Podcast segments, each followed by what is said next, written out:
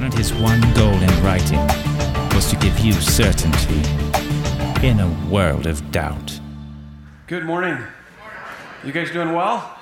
Good to have you with us. Welcome to Desert Breeze Community Church. If you have your Bibles, you can turn to the Gospel of Luke, chapter 8. Luke chapter 8, we'll be looking at verses 40 through 56. This is our Certainty in a World of Doubt teaching series.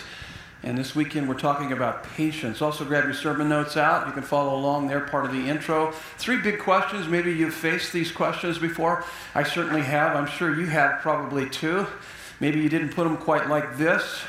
But how do you hold on to your faith when, when God doesn't make sense?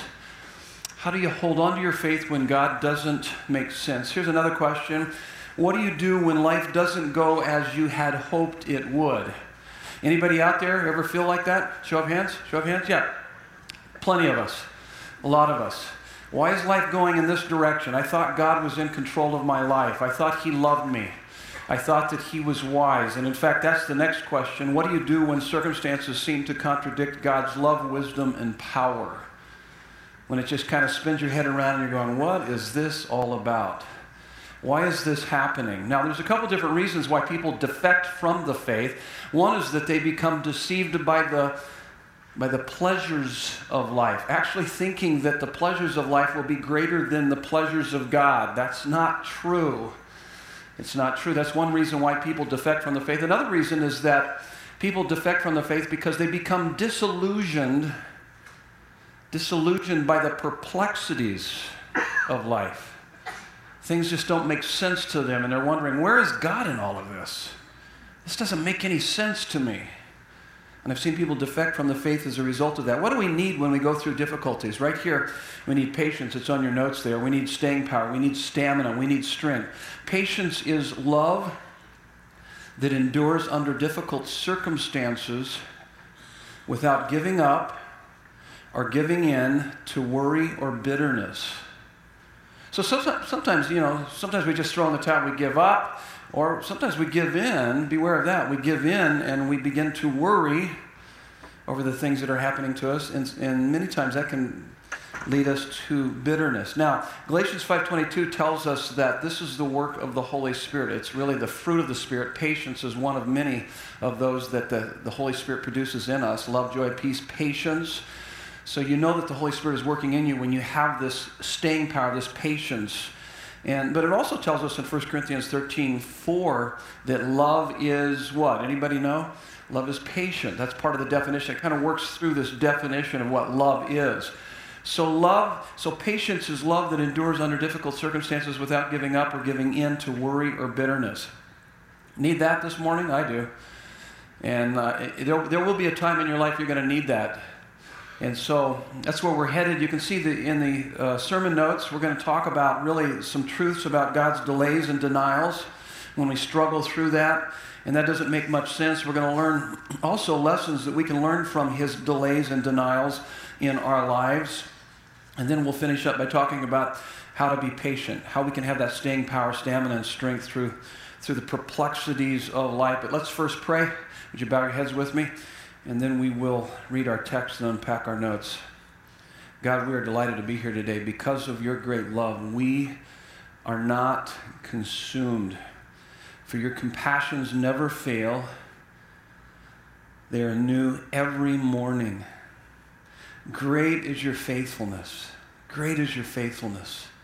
It's easy to trust you God, until adversity strikes, until difficulty strikes our lives. And then we begin to question your love, your wisdom, and your power. Give us strength.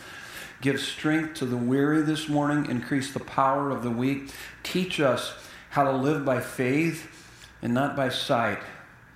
Enduring under difficult circumstances without giving up or giving in. May we love you, our faithful and high God, and others over the long haul. We pray in Jesus' glorious and beautiful name. And everyone said, Amen. Take a look at this text. Now let's begin reading, and I'm going to explain a little bit as we go. I think there's some cultural context that you're going to need to have to understand this uh, text. But uh, starting in chapter 8, verse 40, now when Jesus returned, the crowd welcomed him for they were all waiting for him. And there came a man named Jairus, who was a ruler of the synagogue. And falling at Jesus' feet, he implored him to come to his house. Stop there just for a minute. This is really peculiar because no synagogue ruler, let alone scribe or Pharisee, would have ever bowed down to Jesus' feet, at his feet, because they despised Jesus. They didn't like him at all. They felt threatened by him. And here's a guy, obviously, you're going to see the next part of that sentence is that he's really desperate. He's terribly desperate. Why is he so desperate? Why is he falling at Jesus' feet? And he implored him to come to his house. Why? Verse 42 For he had an only daughter about 12 years of age, and she was dying. And let that land on you just for a moment here. It's a, it's a parent's worst nightmare to, to lose a child. And every parent knows it, it's almost unbearable to watch a child suffer. Would you agree with that as parents? You're just like, oh my goodness, you would, you would trade places in a heartbeat with that child. I was talking to a guy last night, and he said that was, that was what he experienced. He experienced overwhelming fear when his uh, daughter uh, had the diagnosis of uh, brain cancer. And he's, he has battled fear over that and struggled with that. This is where this guy is Jairus, ruler of a synagogue, bowing down at Jesus' feet. Please come to my home and heal my 12 year old daughter. She's dying. And as Jesus went, so okay, so now Jesus is headed over to his house. He's going to head over to his house and heal his daughter.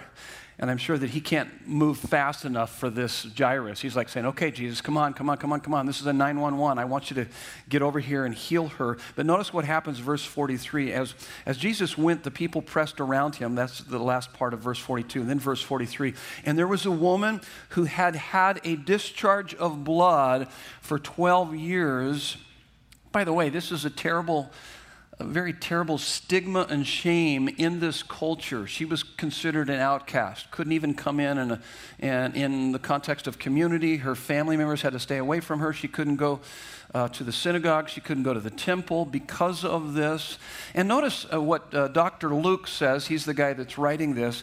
He says, And though she had spent all of her living on physicians. She spent all of her money on physicians. She could not be healed by anyone. I find this a bit interesting and actually a bit humorous because it gives you a kind of a little personal side of Dr. Luke. Because actually, Mark. Uh, describes it a little bit differently here of this woman's condition. Actually, Mark chapter 5, verse 26, Mark says that she had suffered much under many physicians. Dr. Luke doesn't put it like that, okay? He's trying to protect, you know, his uh, fellow colleagues from being looked down on. So, I, I, mean, it's just a little bit of a humorous part of this, know, knowing that these are eyewitness accounts, and so Luke's going to change it a little bit here. And so he says, She spent all of her living on physicians. She could not be healed by anyone.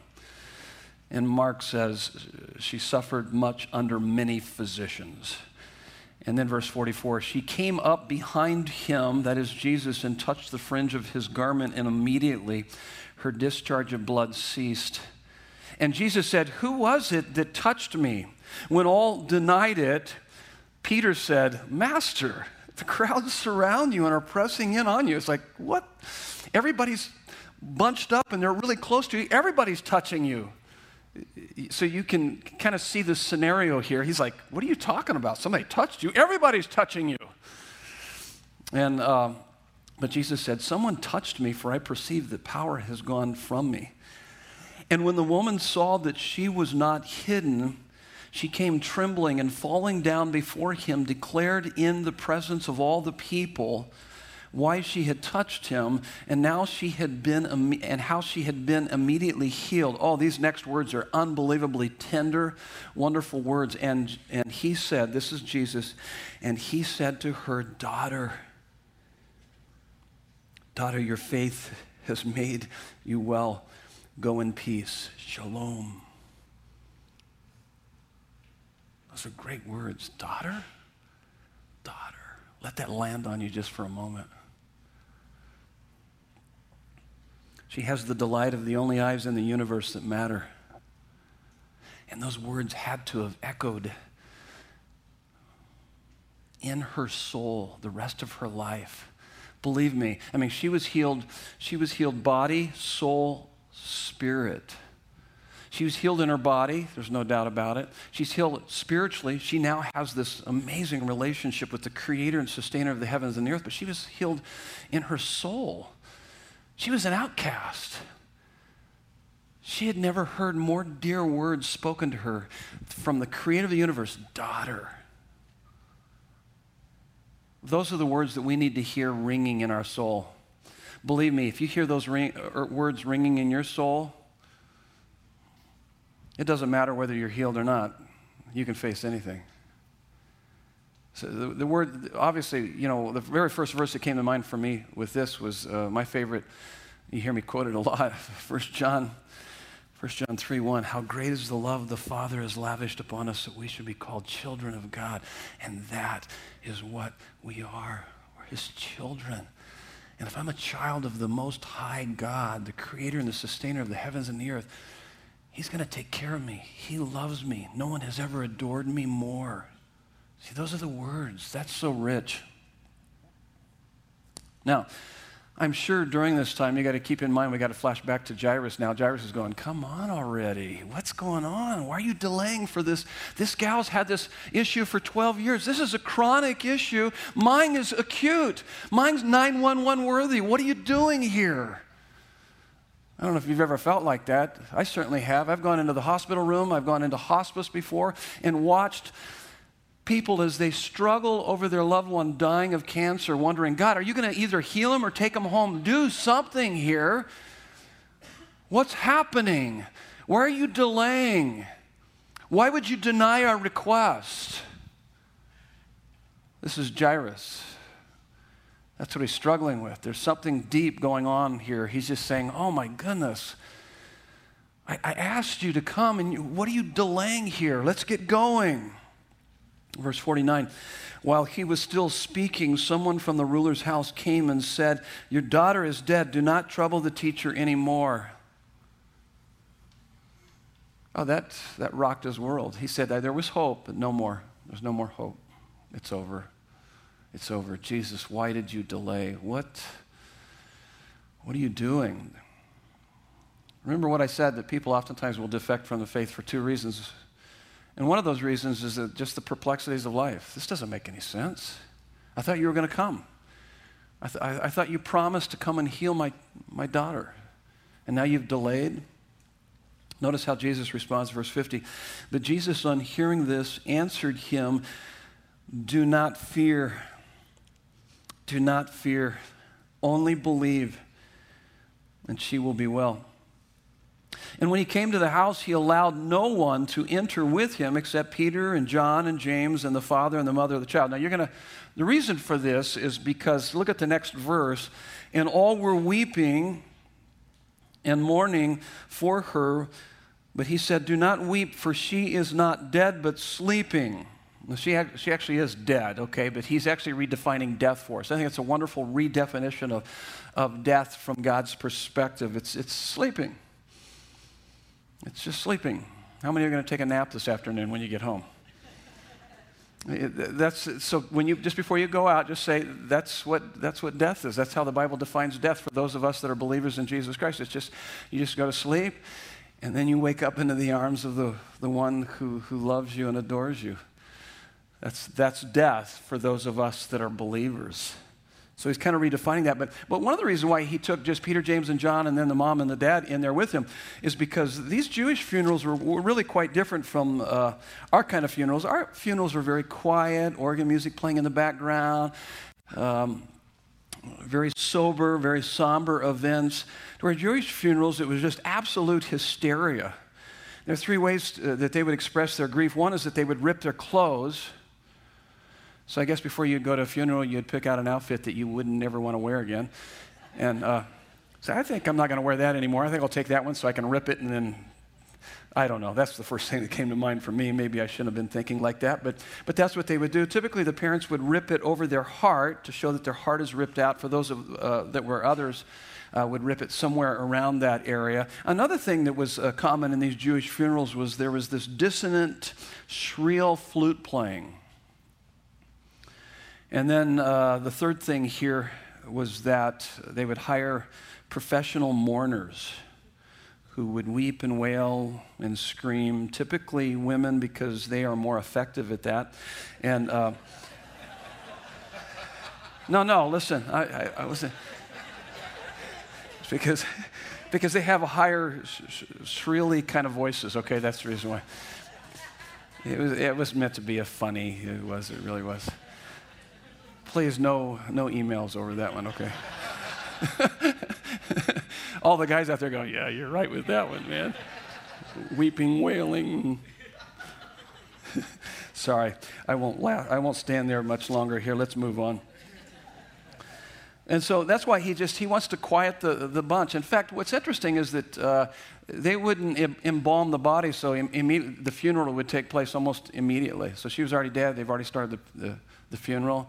And so it's just so noisy, almost this mass hysteria with the weeping and wailing. He just says, No, you're not going in there with me. So he goes in with Peter, James, and John, mom and dad. And it's very, very tender here. I love it. Notice this, though, before we, we go into the room here. Notice this. You can see that they're probably hired professional wailers and weepers because they go from wailing and weeping to laughing, almost scorning Jesus, because he says to them, Do not weep, for she is not dead but sleeping. And they laughed at him, knowing that she was dead.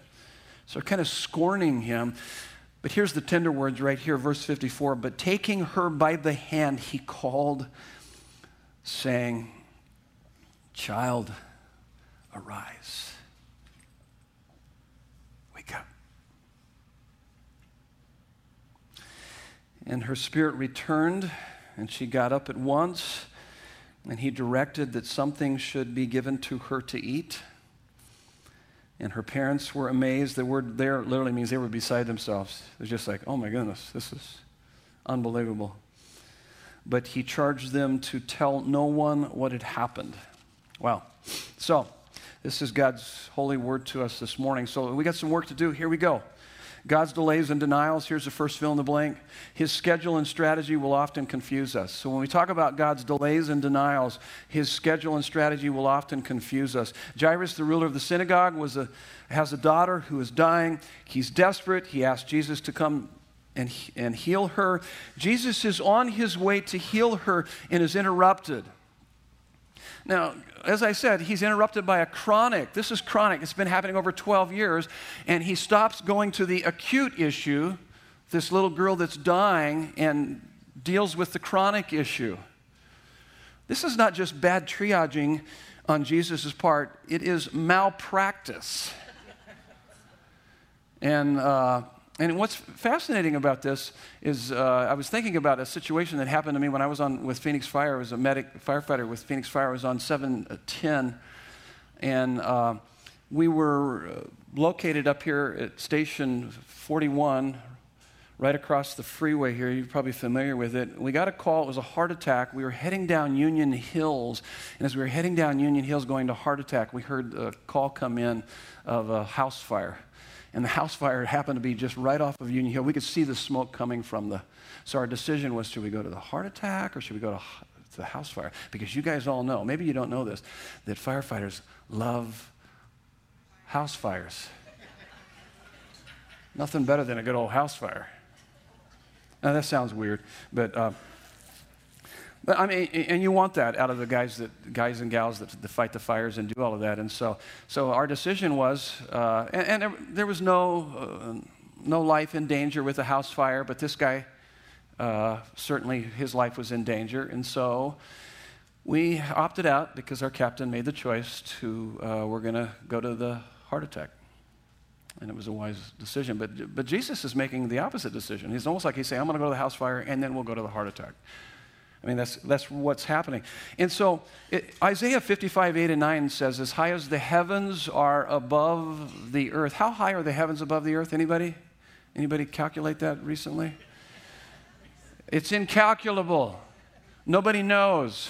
This is what he's saying, and that's the point. As high as the heavens are above the earth, so high are his thoughts above our thoughts and his ways above our ways it's going to cause you to scratch your head and go, What is this all about? The Bible says, Yeah, of course. He's God, you're not. It's not going to make sense. So his schedule and strategy will often confuse us, but but in the midst of the confusion, you've got to always remember the next point on your notes. He is working lovingly, skillfully, and powerfully for our good in His glory, for our good and His glory, doing a thousand things we can't see with our finite minds. You need to always remember that, always come back to that. In the perplexity of life, you've got to come back to this truth. Romans 8:28 for we know that all things work together for good for those that love God and are called according to his purpose. Job 42 2. Remember Job, the book of Job? It's a, it's a book about suffering, but it's also a book about sovereignty, that God is good and He's in control. Job says at the very end of the book, he says, I know that you can do all things and that no purpose of yours can be thwarted. It's pretty profound. And then just a few verses later, Job says, I had heard of you by the hearing of the ear, but now my eye sees you. I, would heard about you. I had a concept of you. I had a lot of information about you in my head, but now through this suffering and what I've gone through, now I've got you in my heart. I've had an experience with you that I wouldn't change it for anything. That's what he's saying. And what's fascinating about the story of, of, of Job is that he never really saw why he suffered. He didn't see behind the scenes as we do as we read the book of Job. He never saw that. He never saw why he suffered, but he saw God. And that was enough. He saw God, and that was enough. God will never pursue his glory at the expense of your good or pursue your good at the expense of his glory. And what, as, as, you look at your life, you're on the road to impatience. You're on the road to either, either giving up or giving in to worry and bitterness. When you begin to doubt the goodness of God's guidance, the wisdom of, of God's timing, and the power of God's management of, of your life. And that takes us to the next point in your notes so that, that will create within you worry and bitterness. Here's how you would define worry and bitterness worry is belief that God will get it wrong. When we worry, we just, ah, I don't think that God's going to get this right. So, worry is belief that God will get it wrong. Bitterness is belief that God did get it wrong. Both are signs of impatience.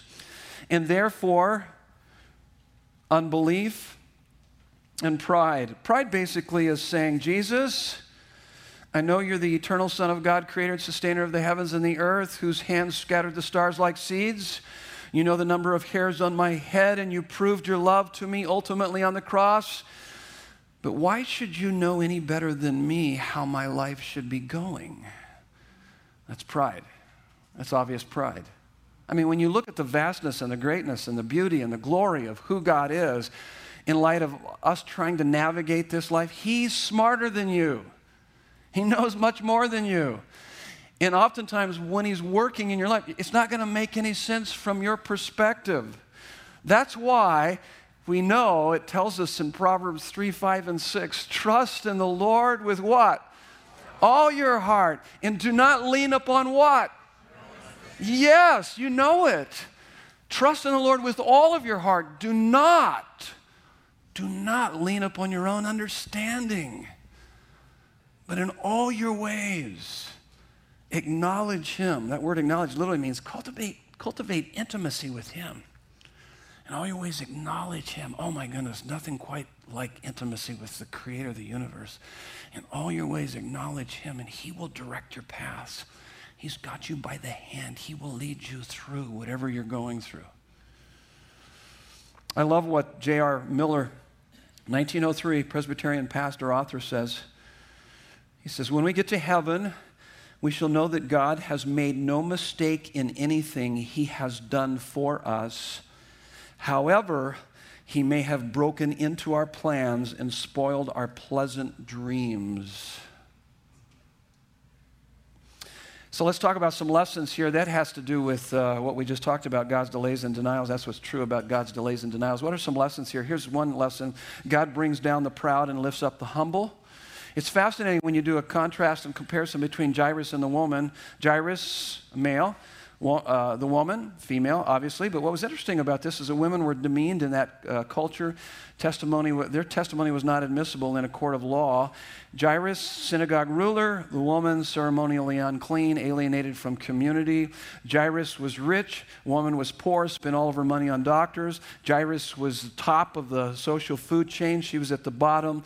Jairus was, uh, had a higher quality of faith. She actually had a lower quality of faith because almost, almost kind of a superstition. She just thought if I could just touch him, then everything's cool.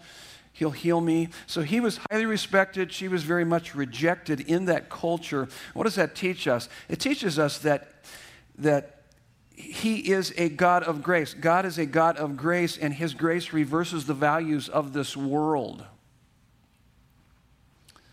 You go through the Bible and you'll see that God connects with outsiders, underdogs, marginalized, unpopular, quicker than he does insiders.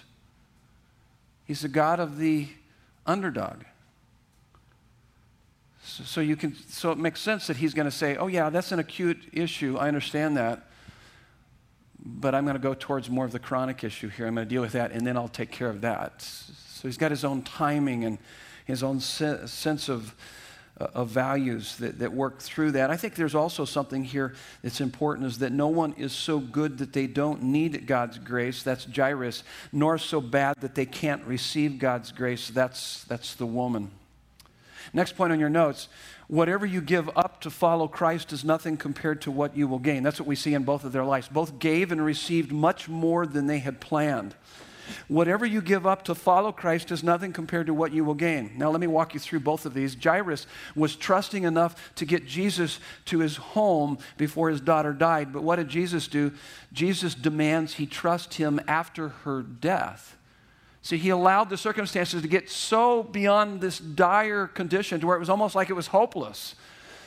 And Jesus allowed that to happen. He will typically push us out and allow us to be pushed out to the limits but he'll give us much more. Jairus came for a fever cure, but gets a resurrection.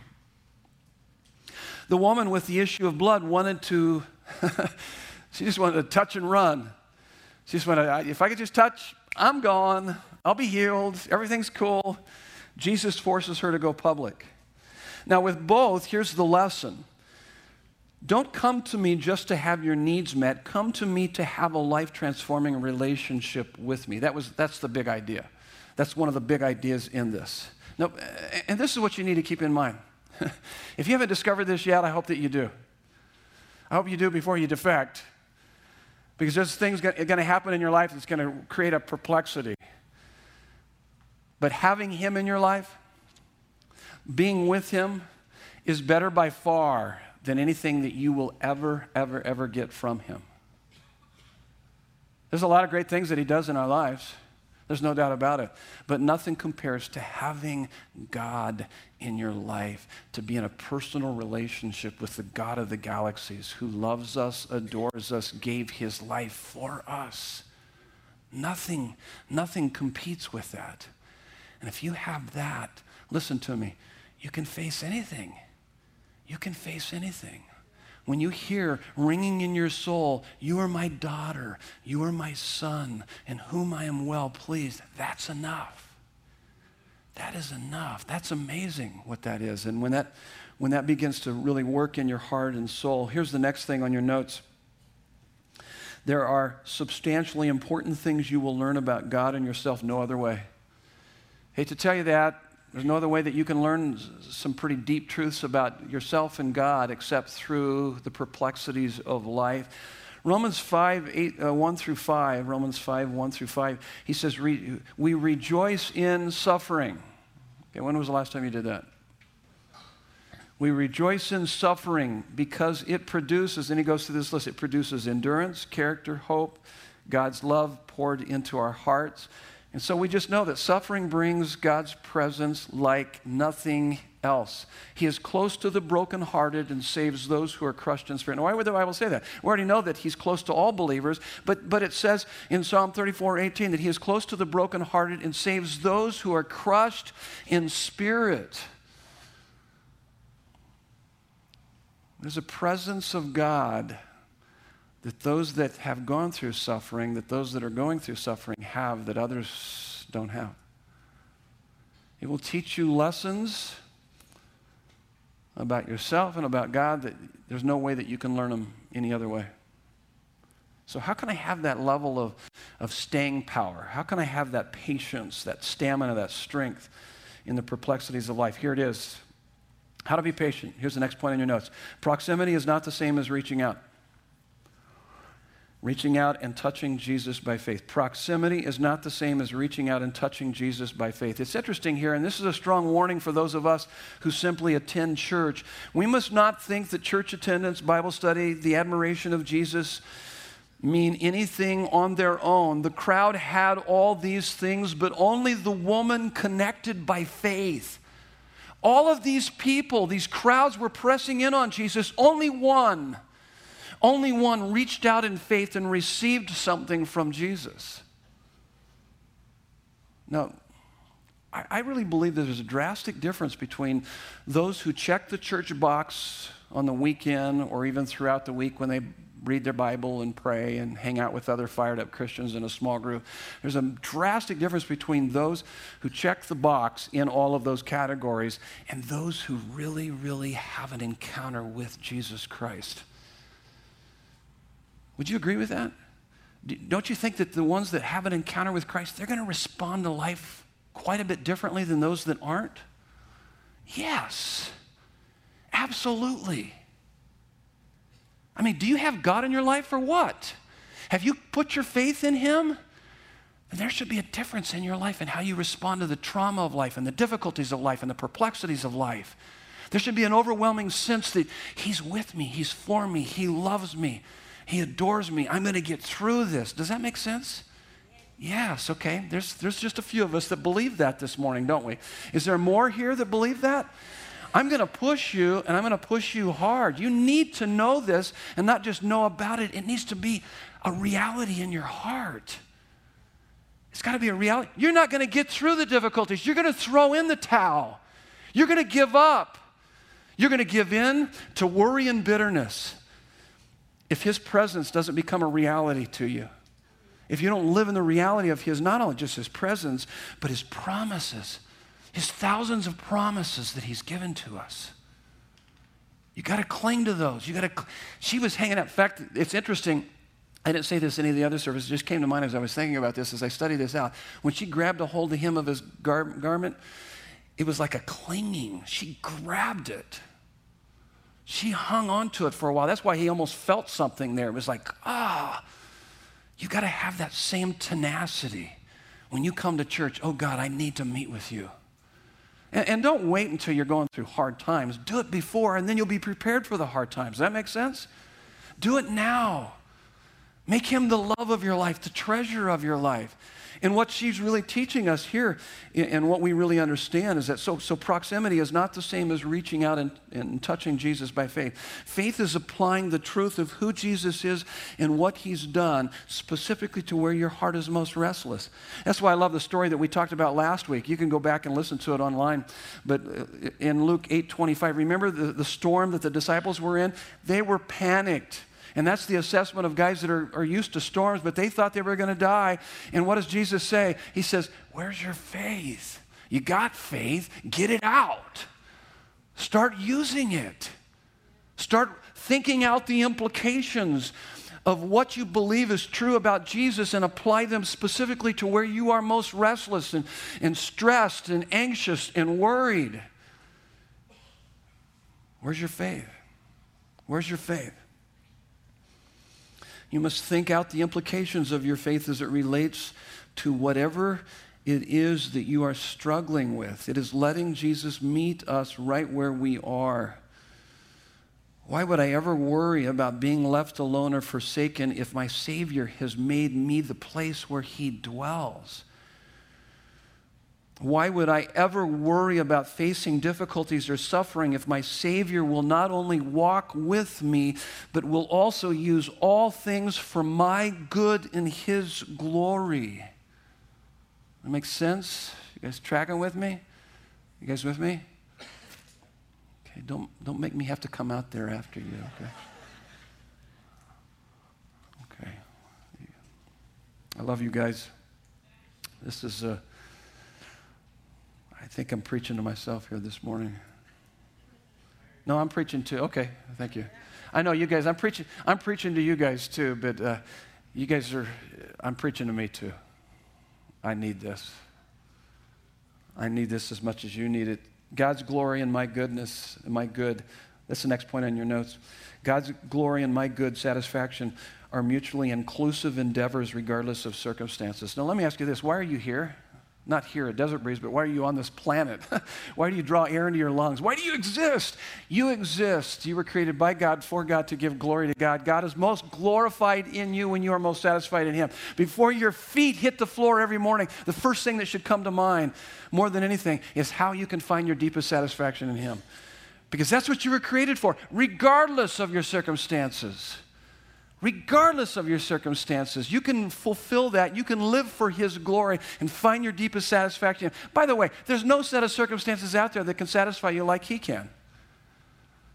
But see, if you're putting all your sense of, you know, all your sense of happiness in your circumstances, I mean, here's, here's what I put down on my notes. If rainy days and Mondays get you down, then you're building your life on your circumstances rather than on the glory of God. Build your life on the glory of God. Find your deepest satisfaction in Him. And regardless of how things go, you can still live for His glory. In fact, people will look at your life and go, my goodness, I want what you have. What do you have? Because I, you're going through some really difficult times, and yet you seem to have a, a joy. It's not based on your circumstances. See, if you, if, you, if you can't live without it, if you can't live without it, whether it be a marriage, career, kids, home, if you can't live without it, you'll never safely be able to live with it. I said this last weekend when we talked about storms. Build your life on the temporal, and suffering will take it from you. Build your life on the eternal God, and suffering will drive you deeper into His love.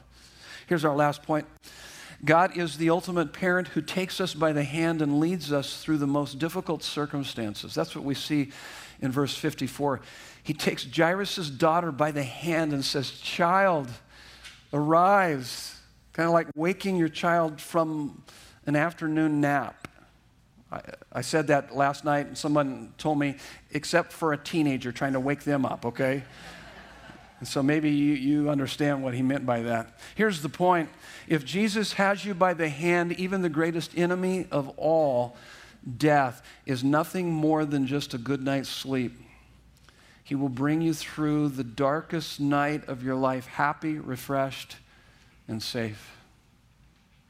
Now, let me share with you a quick story, and then we'll end, and we're going to do some baptisms here this morning.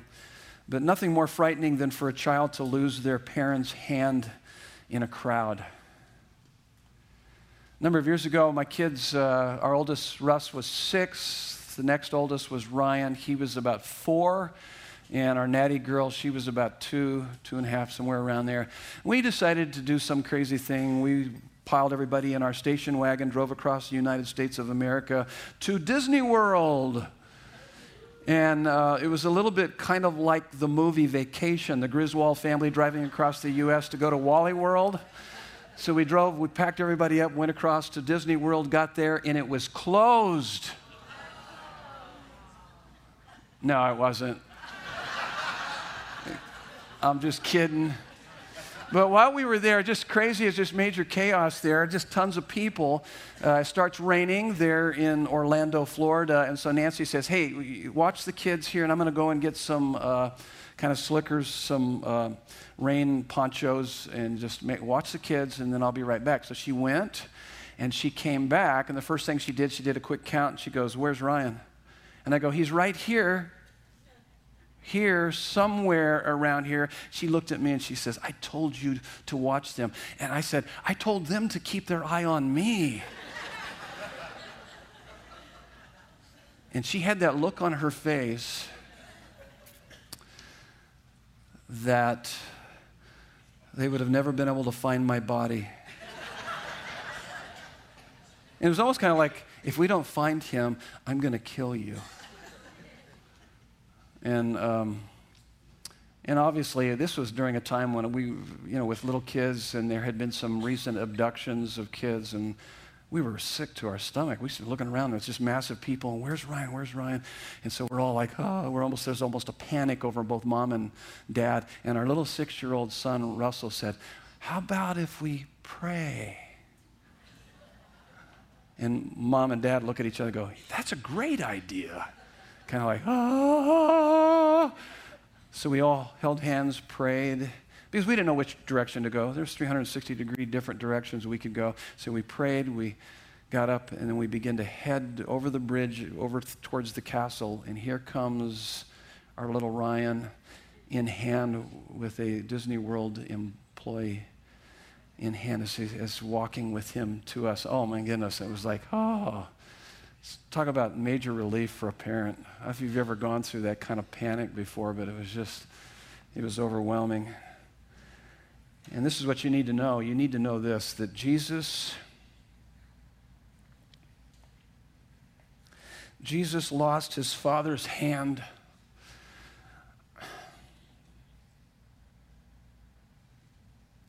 Jesus lost his father's hand on the cross.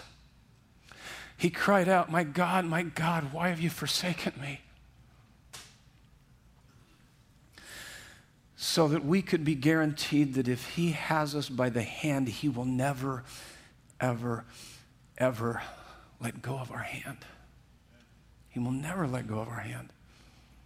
Why would you want to be impatient with someone who loves you like this? He knows what He's doing, He loves you completely.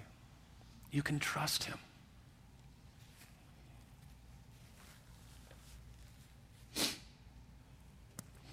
If you're here this morning, you've never made a confession of faith, we would love to help you to do that. I'm going to pray a prayer, and I would invite you to acknowledge your sin that separates you from God, believe that Jesus Christ died on the cross for your sins, and then confess Him as Savior. Give your life to Him. And then, as we baptize a number of folks here this morning, what they're doing is they're making a public declaration of their faith in Jesus and what Christ has done. Like this little girl, this little 12 year old, as, as Jesus grabbed her by the hand and, and said to her, Child, arise. He did that physically, but he does that to us spiritually. And we enter into a whole new life in Christ, having a relationship with him. And, and that can happen to you today, this morning, if you will confess Christ as your Savior. And then we'd love to baptize you. We'd love to celebrate that with you. We'll give you opportunity to do that in a moment. But would you bow your heads with me? Let's pray. So, Father God, thank you for the gospel, the good news that you have reconciled us to yourself by sending your Son Jesus to die in our place for our sins, and all who repent and believe in him have everlasting life. I pray for those that need to do that, maybe for the first time here this morning, and others that need to renew that commitment. God, we know that, that, that salvation means that all of our sins are forgiven, past, present, and future. They're all forgiven. Our present problems can be overcome because you take us by the hand and lead us you lead us never to leave us or forsake us. And it also means that our future in heaven is secure with you for all eternity. I pray your blessing, your total fulfillment, your complete well being over those now who are making this public declaration of their faith in you. We pray these things in Jesus' beautiful name. And everyone said, Amen. If you're going to get baptized,